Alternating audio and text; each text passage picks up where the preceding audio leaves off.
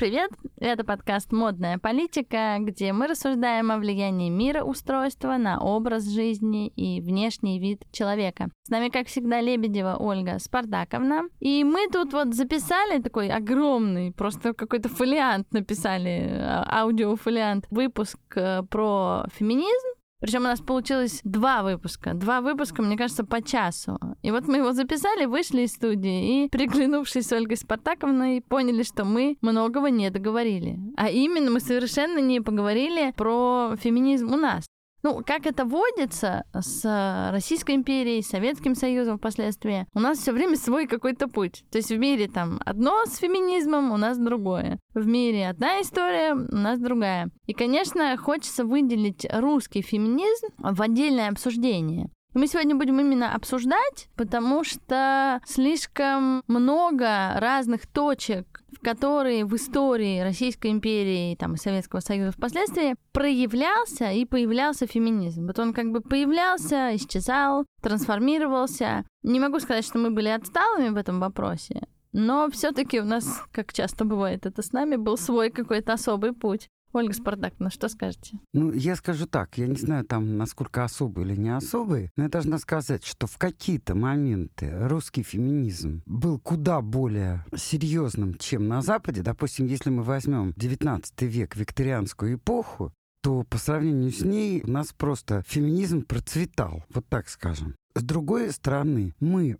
которые очень рано достигли каких-то результатов в этом, Сейчас живем, конечно же, в патриархальном обществе. Ну так, по большому счету, за исключением таких дам, как ты. А это когда вот произошло? Вот, вот я хочу понять. Вот у нас был Смольный институт, и вдруг внезапно мы впереди планеты всей... Нет, но Смольный институт, Тань, все-таки надо понимать, что Смольный институт это не для того, чтобы женщины были образованы, а это для того, чтобы дворянки из обедневших семей могли быть пристроены. Это разные вещи. Их учили далеко не всегда наукам. Их учили танцевать, правильно себя вести и прочее, прочее. Вышивать и петь, видимо. Ну да, поэтому это нельзя назвать признаком феминизма. А вот школы, которые открыли в XII веке русские женщины для женщин, это явный признак феминизма, раз. Во-вторых, то, что масса дворянских женщин XIX века были архиобразованы, это тоже факт.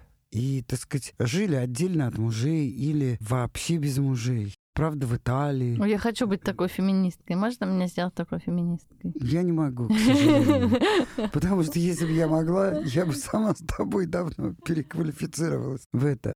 Просто я хочу сказать, что в России, э, как всегда, были некие противоречия. Допустим, вы прекрасно знаете, что при Александре Первом ношение очков в его присутствии считалось вольнодумством, вообще-то. То есть если ты крот, то ты априори да, вольнодумец. Да. Окей. Нет, ты не вольнодумец, потому что ты мучишься, но не надеваешь очки. Но если ты одеваешь очки, это дьявольское изобретение римлян, причем древних римлян, то ты э, вроде бы как вольнодумец. Боже, я заправский очкарик, оказывается, я могу быть еще вольнодумцем. Боже. То есть я хочу сказать, что Россия страна парадоксов.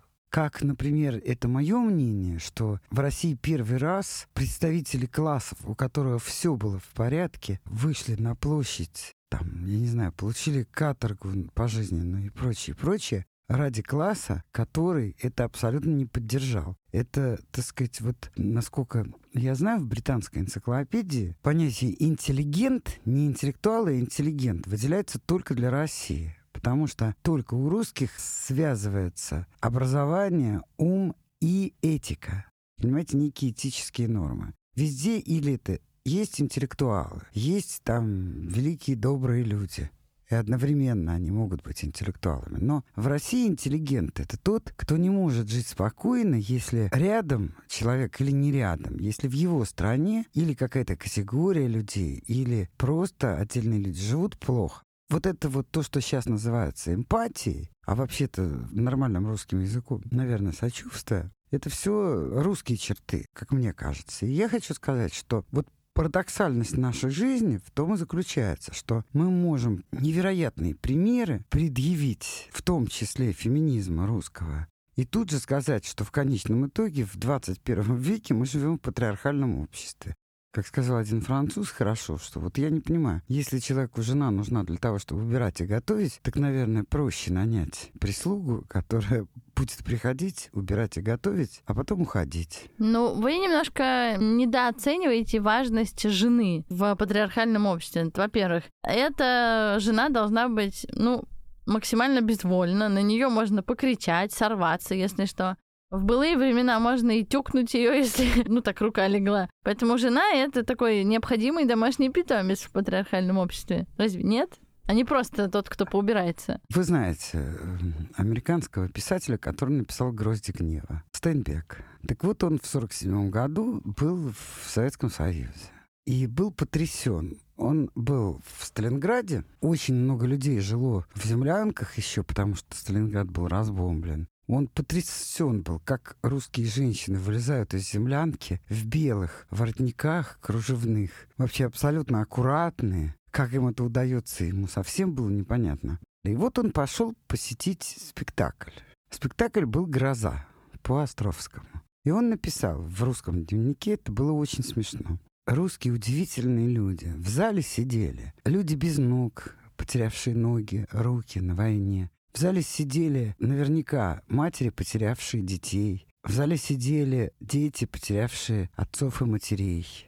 Они были обожжены войной, они в ней участвовали. Это была трагедия. А они смотрели спектакль, на котором невестка поссорилась со свекровью и взяла и прыгнула в водоем. И они так плакали, так плакали, что я подумал, какие удивительные люди. После всего, что с ними произошло, они так рыдают от того, что две женщины не сговорились, и одна... Понимаешь, вот с одной стороны, это очень хорошо показывает нашу такую оригинальность в этом смысле. А с другой стороны, это показывает, что человек с другим складом ума совершенно не в состоянии понять что мне, например, с детства было абсолютно понятно все, что произошло у Катерины там в грозе. Может, я бы, конечно, не так себя повела, хотя в тех условиях вряд ли можно было что-нибудь придумать. Там надо было придумать только подвиг Раскольникова. Ну да. Ну, лишний да, топорик да, не завалялся. Да. Ну, на самом деле, вот вы говорите, в XII веке появилось женское образование. Женщины стали создавать школы для женщин.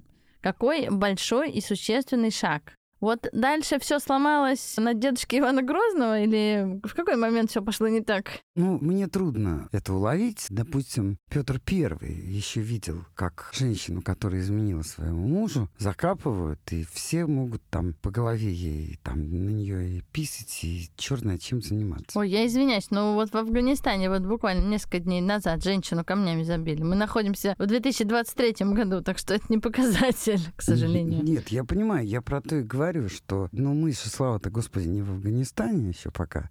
Пока. Звучит угрожающе. Просто я хочу сказать, что вот как пример я возьму семью Ярослава Мудрого. У него было три дочери, получивших изумительное образование по сравнению с другими дочерьми. Об одной дочери узнают только из хроник, ну, скажем так, викингов.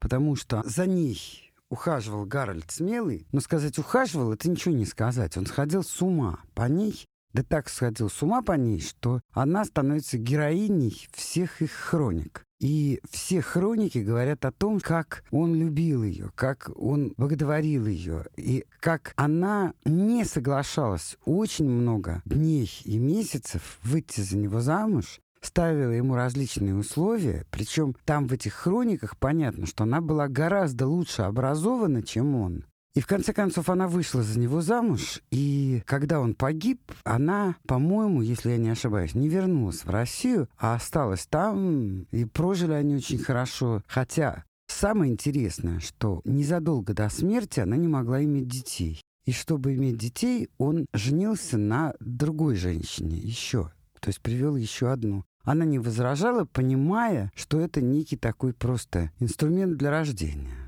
И к ней невероятно хорошо относились его дети от второго брака, с почитанием и так далее. То есть я всегда говорила и говорю своим студентам, что если вы хотите, чтобы около вас были умные, образованные мужчины, воспитанные и интеллигентные, то вы сами должны быть образованным человеком.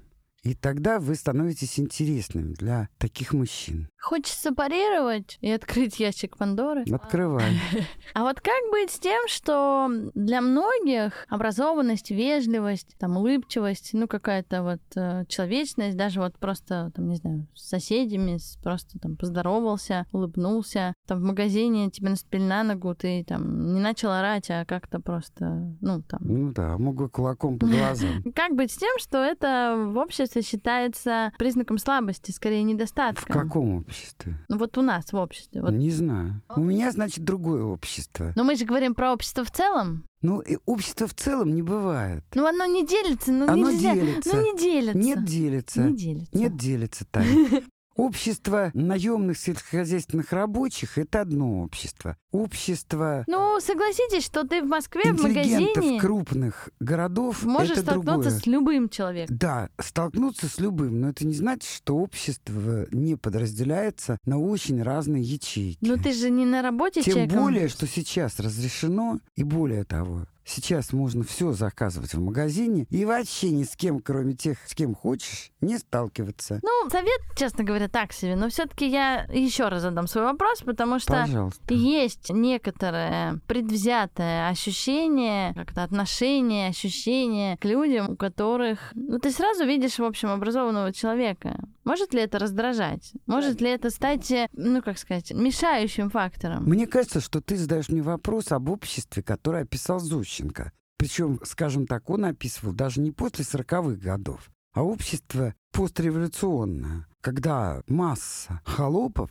пришло в крупные города. Но с тех пор прошло очень много времени. Я понимаю, что, конечно, ДНК, которая передается, оно передается не в лучшем виде по очень многим причинам, о которых можно говорить совсем в другой раз и в другом месте. И на другом подкасте, Да, на на биологическом другом, да. подкасте. Но это уже другой вопрос. Просто ты мне задаешь такой вопрос, который я не могу на него ответить, потому что я живу в обществе, и более того, вот я даже заметила, могу сказать, что вот я начала преподавать в 2000 году. Преподавать очень юным девушкам. Скоро четверть века будет. Да, очень юным девушкам в основном. Ну, там были и молодые люди, но все-таки основу составляли юные девушки. И тогда эти девушки, у них была задача встретить обеспеченного мужчину. Там некоторые мечтали не о муже, а о папике, тогда это так называлось. Некоторые о муже и так далее. Но все говорили именно о каком-то богатом мужчине. Ну, многие, во всяком случае. Причем они часто в связи вот с тем, что там какие-то обеспеченные люди их куда-то приглашали, они прогуливали занятия, за которые было плачено, как я понимаю, не ими, потому что тогда это было очень дорого, да и сейчас это, наверное, не дешево. Не знаю.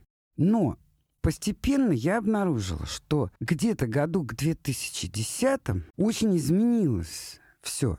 Стали приходить девушки, которые стали понимать, что им нужно образование и профессия, независимо от того, встретили они богатого мужчину, не встретили, есть ли у них муж богатый или нет.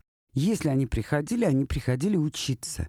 Это было очень радостное время вот для меня, потому что они просто вытряхивали из тебя знания. Даже если ты, допустим, что-то Зажал? зажал, да, или там не сказал, из тебя все равно это вынут.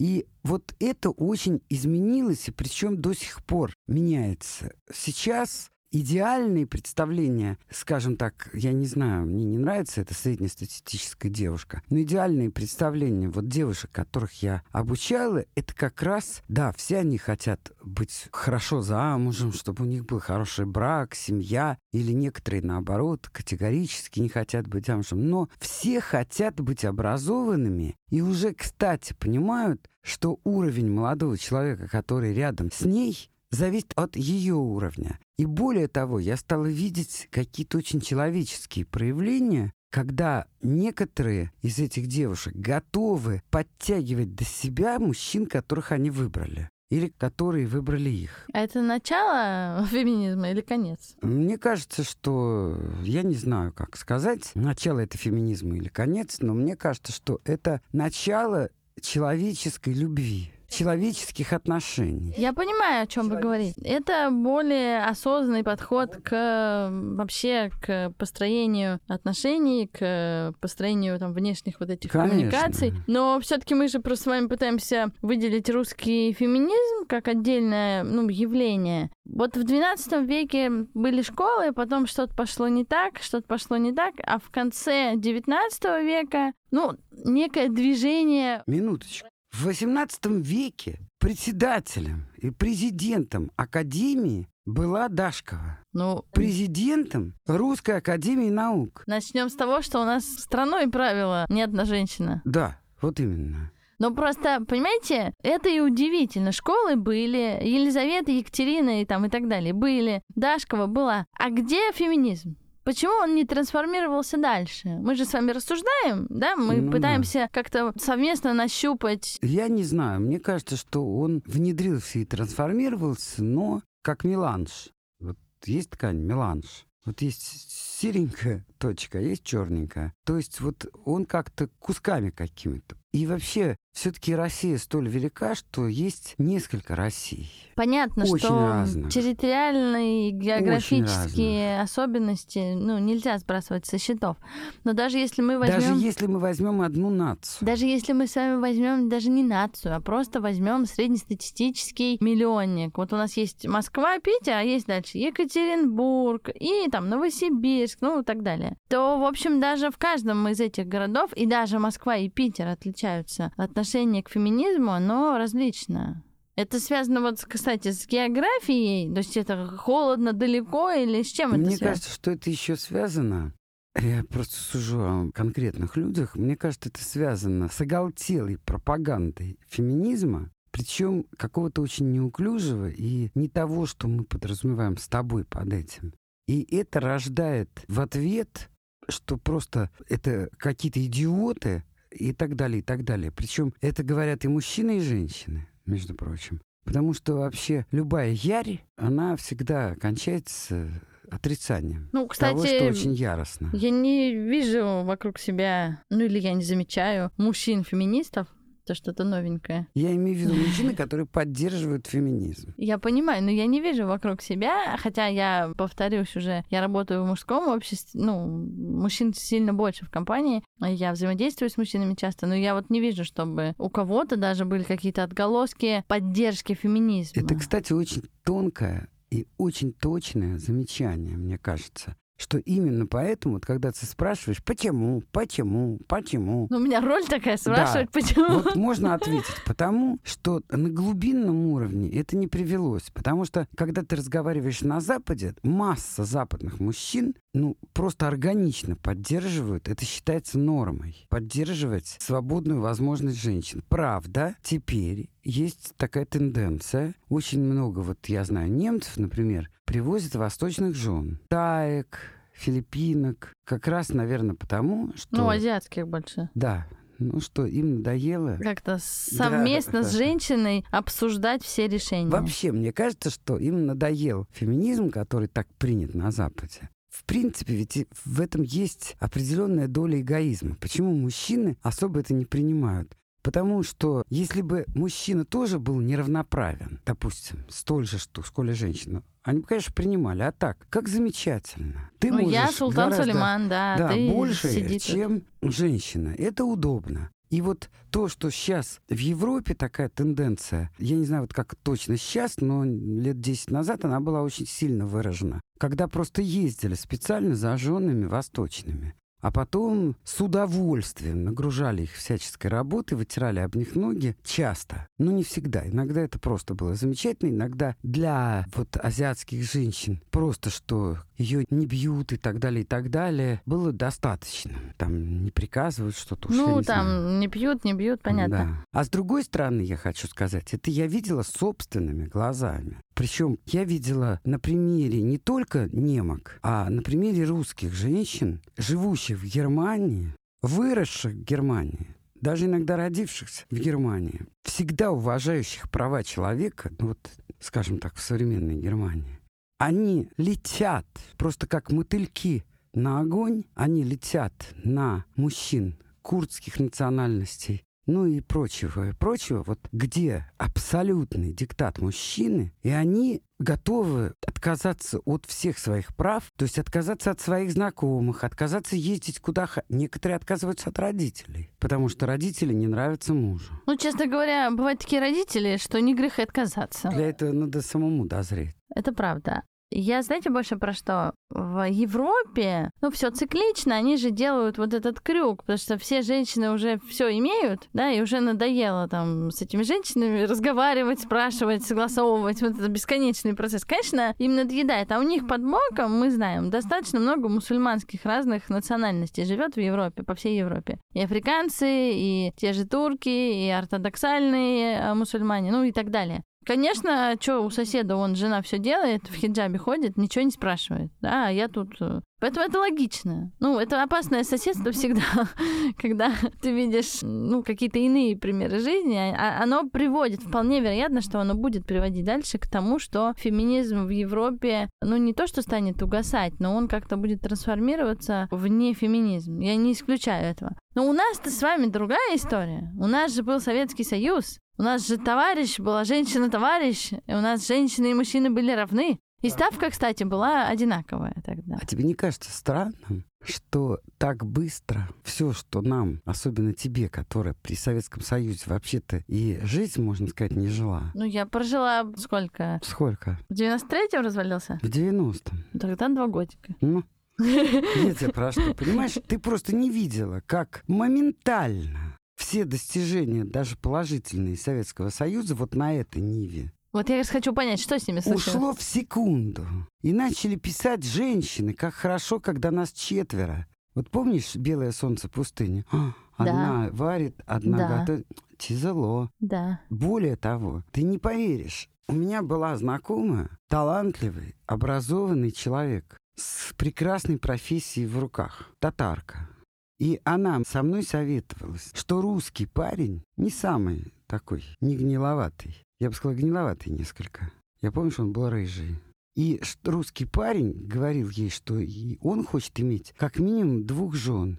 И она со мной советовалась и говорила, вы понимаете, ну вот моя же бабушка была второй женой. Я говорю, тогда что ты со мной ты советуешься? Ты должна посоветоваться с бабушкой. Потому что в моей голове я не могу тебе ничего советовать, потому что в моей голове это не укладывается. Ну, просто не укладывается и все. Ну, нет у меня такой толерантной головы, и она не может растянуться до каких-то неимоверных величин. Поэтому для меня это просто, я знаю, что вот в каких-то странах это принято. Я это знаю, но я даже не могу влезть в их шкуру. Но когда ты мне говоришь, что русский парень, который ничем особенным не прославился, что тоже, кстати, одно дело там какой-нибудь гений, который хочет иметь даже не две жены, а жену и любовницу, ну это еще как-то я могу понять, понимаешь? Я даже знаю, про кого вы думаете, когда это говорите. Но если, так сказать, вот очень средний человек, который ничем особым не выделяется, сообщает, что в 2000 году он желает иметь двух жен, а ты со мной советуешься, и говоришь, а вот он... Но я могу сказать, чем это кончилось. К вопросу о феминизме.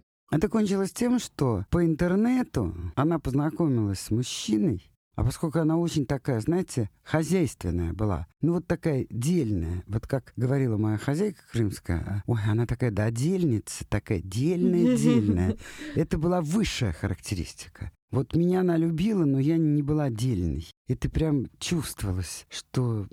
Ну что с меня взять? Ну, не додельница. А вот она такая додельница была. Так вот, по интернету она знакомится с мужчиной, который тоже такой додельный. И он говорит, что он строит дом, и вот он хочет строить дом вдвоем, чтобы потом в нем жить. И она взяла, ушла от этого Козлевича к этому мужчине, и они выстроили дом. И мне кажется, что у нее что-то произошло внутри, что она порвала со всеми своими старыми знакомыми, потому что она не хотела, как я понимаю, чтобы были люди около нее, которые помнят, что она еще обсуждала вопрос быть второй женой. Быть второй женой или нет. Вот у меня такое впечатление. Может быть. А мы дойдем, как вы думаете, да простят меня слушатели мусульмане, если они нас слушают, но мы дойдем до того, чтобы у женщин было два мужа мужа. Ну, ты знаешь, есть такие племена. Ну, племена-то понятно, мы же не в племени с вами. Ну вот смотрите, один будет строить дом, Я второй знаю будет женщин, у которых зарабатывать деньги. Априори есть два мужа. Ну просто Ну, понятно. Такие понятно. это не афишируется. А Европа дойдет до двух мужей? Думаю, нет.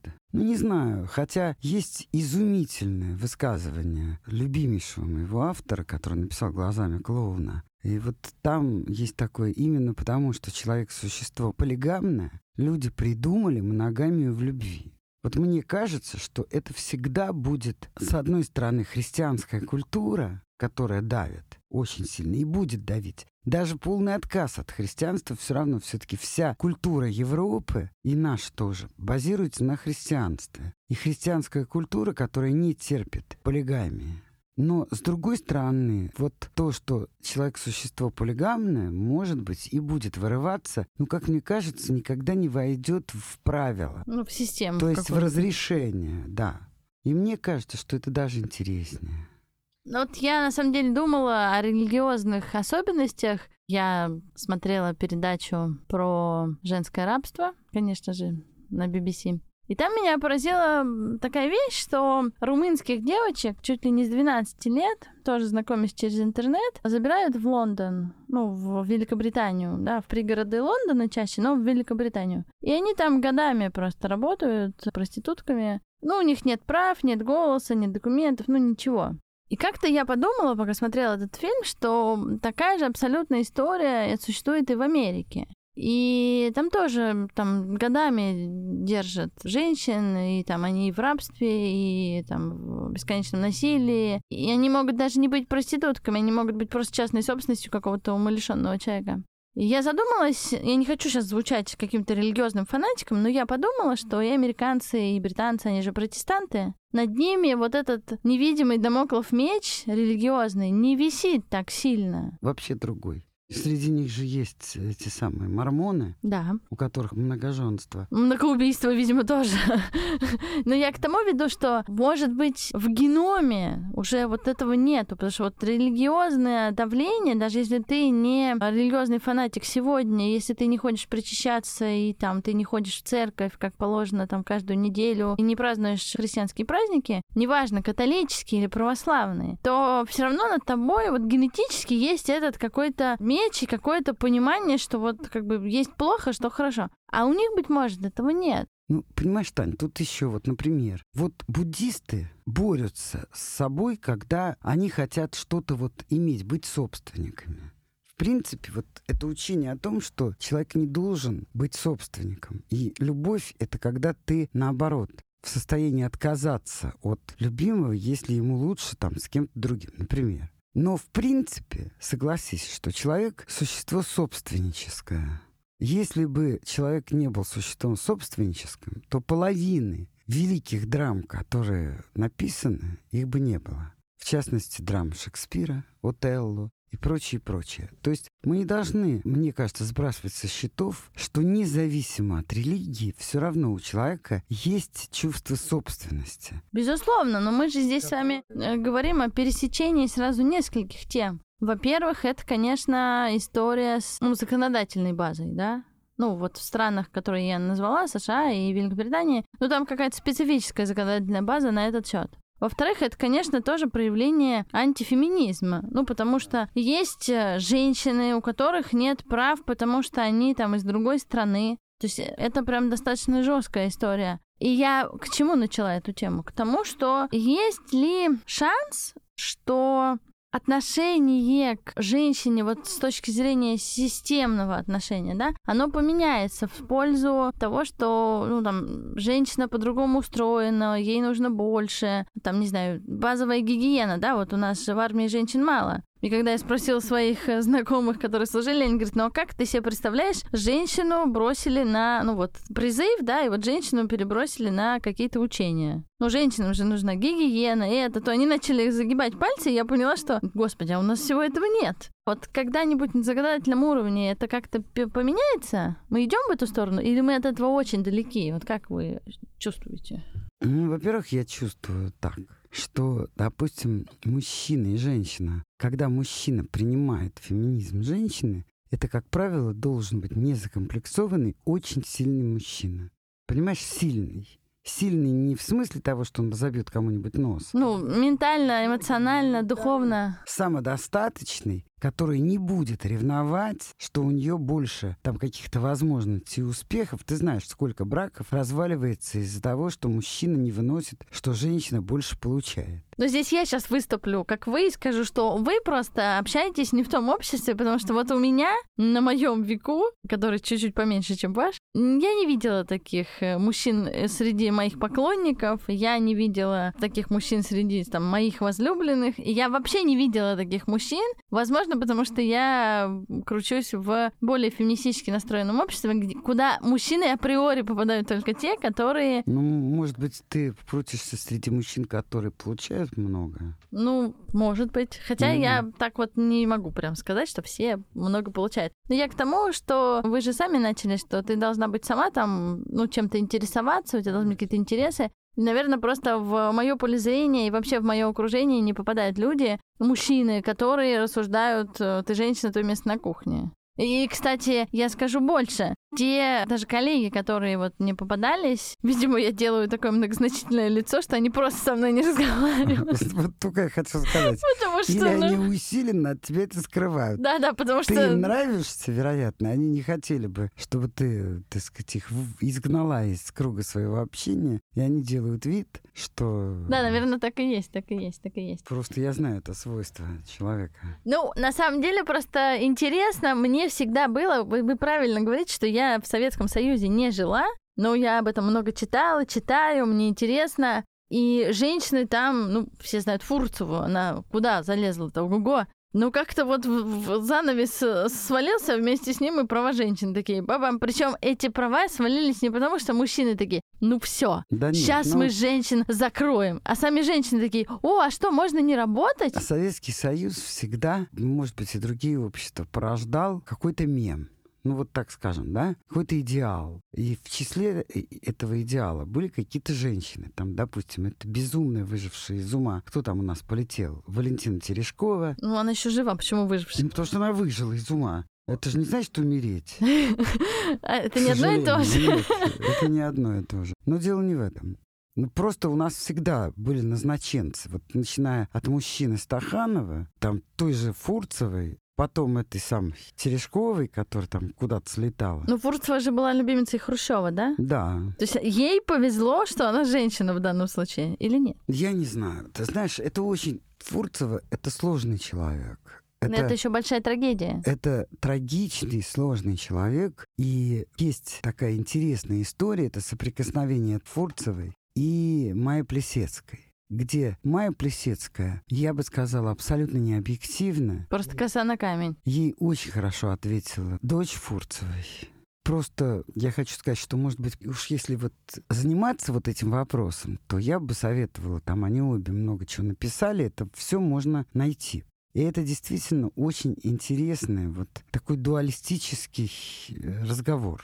Поэтому мне кажется, что в данных вот мы как-то сворачиваем с феминизма на... На фаворитизм. Да, на какую-то другую дорогу. Вот я, кстати, хотел сказать, что, допустим, самое известное среди детей Ярослава Мудрого — это Анна, королева Франции.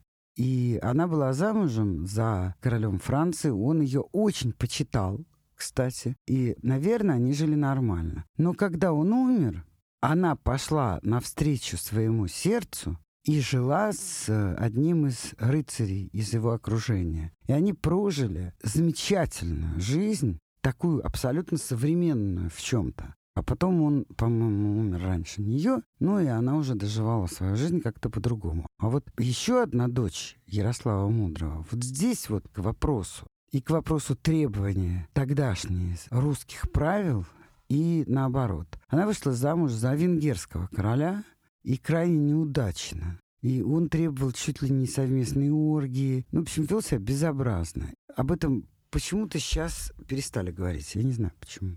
И она в какой-то момент сбежала от этого. Сейчас как-то подчищают, вот как с римскими папами, когда ты бываешь в Италии, ты никогда в жизни не найдешь ни одного упоминания о том, что творили римские папы.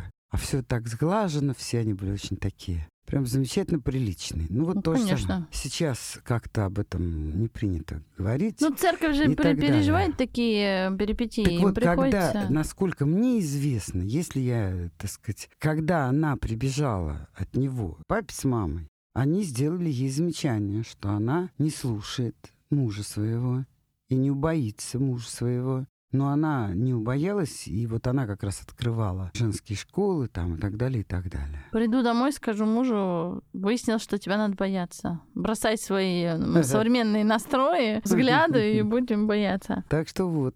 Ну, просто про римскую церковь и про пап, и про их э, всякие похождения. Понятно, что будут скрывать. Церковь пе- переживает, ну, немыслимые какие-то изменения, давление на нее оказывается. Ну, в общем, что только не происходит с католической церковью. Здесь, конечно, кстати, интересно, куда это все заведет, но римская церковь, как и любая другая церковь, никогда не была настроена за феминизм. Ну, конечно. Но я могу тебе сказать другое, вот к вопросу о русском феминизме. Вот как в Египте, почему там абсолютно равные возможности были у мужчин и женщин? Потому что женщина имела право иметь свою собственность. Ни папа, ни муж не могли претендовать на ее собственность, выделенную там по тем или иным причинам.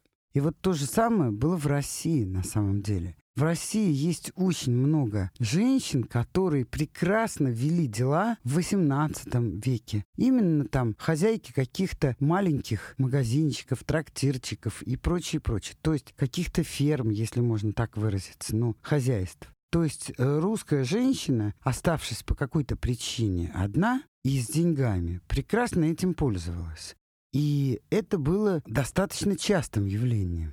Вот о чем я хочу сказать. Да, это вот меня-то как раз все время и интересует, что это было, а потом всплыло. Вот это меня беспокоит. Но с другой стороны, вот э, это может быть не совсем про это, но это очень интересная история. Ты знаешь такую историю семьи Тучковых? Нет. Была у нас дворянская семья Тучковых.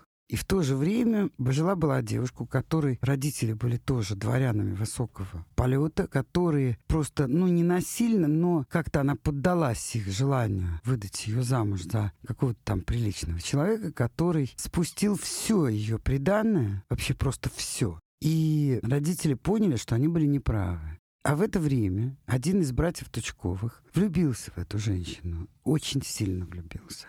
Причем поехал за границу, стал преподавать, чтобы доказать, что он может и без всяких дворянских привилегий, что он мужчина, заработать эти деньги. Родители не соглашались. Все это длилось очень долго. Но в конце концов она вышла за него замуж. События, о которых я рассказываю, начались перед войной 12 года. 1812 Да, года, да, если да, что. да. И это зафиксировано ее письмами. Она пишет, что ей снится сон, что приходит ее свекр Тучков или ее отец, ну я не помню, и ее брат, и говорят, что ее муж Тучков погиб при Бородине. А она даже не знает, где это Бородино. Она решает, что по названию это, наверное, в Италии где-то. Ищет. Дальше уже мы отойдем от сна. В конце концов, он добивается, один из Тучковых, и она выходит замуж за Тучкова. В 1812 году на Бородинском поле все четверо Тучковых погибли. Их было четыре брата. Когда Александр I, ослепшую их мать, он предложил за государственный счет или там императорский счет, повести ее в любую клинику Европы, чтобы ей починили глаза, она сказала, что она не хочет, потому что ей уже некого видеть. И в это время как раз к ней приходят ее, по папа и ее брат и говорят о том, что Тучков, ее муж, погиб при Бородине. И она, как там оказывается, в какой-то момент на этом поле и встречает монахиню, которая говорит «Здравствуй, Мария». Она говорит «А я не Мария». Она говорит «Здравствуй, Мария». И как там ее утешает. В общем, короче, она строит церковь на собственные деньги, но помогает Александр I на Бородинском поле. И в конце концов она уходит в монахини и становится матерью Марией. Причем у нее остается прекрасный сын, который тоже погибает раньше, чем она умерла. Вот такая вот удивительная история, причем история где-то переплетающаяся с феминизмом. Потому что она все равно добилась того, чтобы родители поняли, как они были неправы. И она вышла замуж за человека, который считался, ну, по их каким-то понятиям, стоял на более низкой ступени, и она добилась от своих родителей разрешения всего на свете. Вот такая вот интереснейшая история. А что больше душит феминизм в России? Религиозные скрепы, семейные, ложные убеждения там в семье. Что удушит? Ну, я думаю, что душит вот домострой, который так или иначе все равно, ты знаешь, витает в воздухе. Вот всегда находятся любители это все вспомнить, там, туда-сюда, пятое, сороковое. Хотя вот то, что я знаю про славян-язычников, ничто не говорит о том, что там были неравные отношения. Вот ничего не говорит. Я, знаете, вчера была на рынке, покупала овощи и фрукты. Заскочила туда быстро, просто вот прям быстро. И я туда хожу уже много лет, на этот рынок. Я хожу одна туда, я хожу с мужем, мы вместе, муж отдельно. Я вчера пришла, и вот 10 человек меня спросили, где муж, где муж, где муж, где муж. Я говорю, да ё-моё, ну муж на работе, а я пришла купить продукты, ну этих овощей и фруктов. Причем я взяла ровно столько, сколько я могу унести. Ну, то есть там полкило здесь, полкило там. Ничего феерического. Меня каждый спросил, каждый спросил. Я говорю, да что с вами не так-то? А они говорят, ну ты же женщина, ты одна на рынок ходить не можешь. А я просто в этот момент поняла, ну я же там же все мусульмане, ну разные национальности, ну все мусульмане. И они на полном серьезе, смотря на меня, вот мы там сколько лет с ними здороваемся, я покупаю у них какие-то... Они говорят, ну ты же одна пришла на рынок. Я говорю, так я же уже ходила на рынок одна но это у тебя не было мужа, а сейчас он есть, ты не должна ходить одна.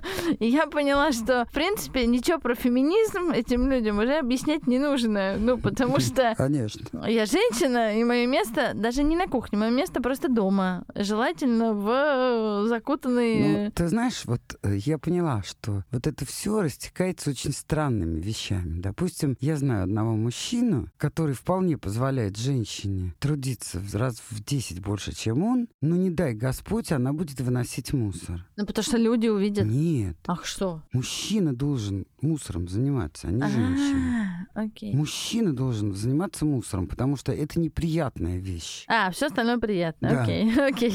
Да. Хорошо. Есть один мой еще один горячо любимый фильм, благодаря которому я полюбила Леви Стросса. Фильм называется «Красотки», а в оригинале он называется «Бимболенд» с прекрасной Жудит Годреш и Жераром Депардье. Депардье, как удобней. А, она ученая. Она а потом- ученая, Да, да, да, я знаю. Но свою любовь она находит только Да, когда да. превращается вот в эту бимбо.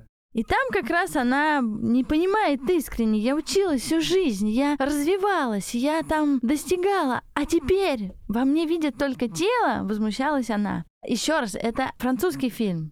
Ну, то есть это фильм, в- созданный в мейке феминизмом. И, конечно, итог там хороший, и побеждает и ум, и красота. Но интересно другое. У нас почему-то всегда или красота, ну, то есть, если ты красивая, то у тебя все сложится. И ты там найдешь и мужа, и то, и все, и пятое, десятое. Или ум, а если ты умная, ну там уже как пойдет. Может быть, просто будешь умная, а может быть, будешь. И повезет, и с мужем будешь. Вот все-таки русский феминизм есть? Или он просто недоформированный, недопонятый европейский? У нас есть он? Или все-таки Ну, я вообще считаю, что есть раз. Во-вторых, я не знаю, почему ты считаешь Францию мекой феминизма. Я никогда не забуду. Я обожаю детективы. И вот как-то, когда я читал детективы про Мегре, как он удивлялся, Мигре? Ну, конечно, мой любимчик. вот, когда, я уж не помню там что, но вот американка позволяла себе там что-то такое, и он думал, боже мой, как это вообще, что значит, вот французская, между прочим, французский мужчина, как сказал один мой остроумный знакомый, он всегда ставит женщину на пьедестал, но пойди оттуда, сойди.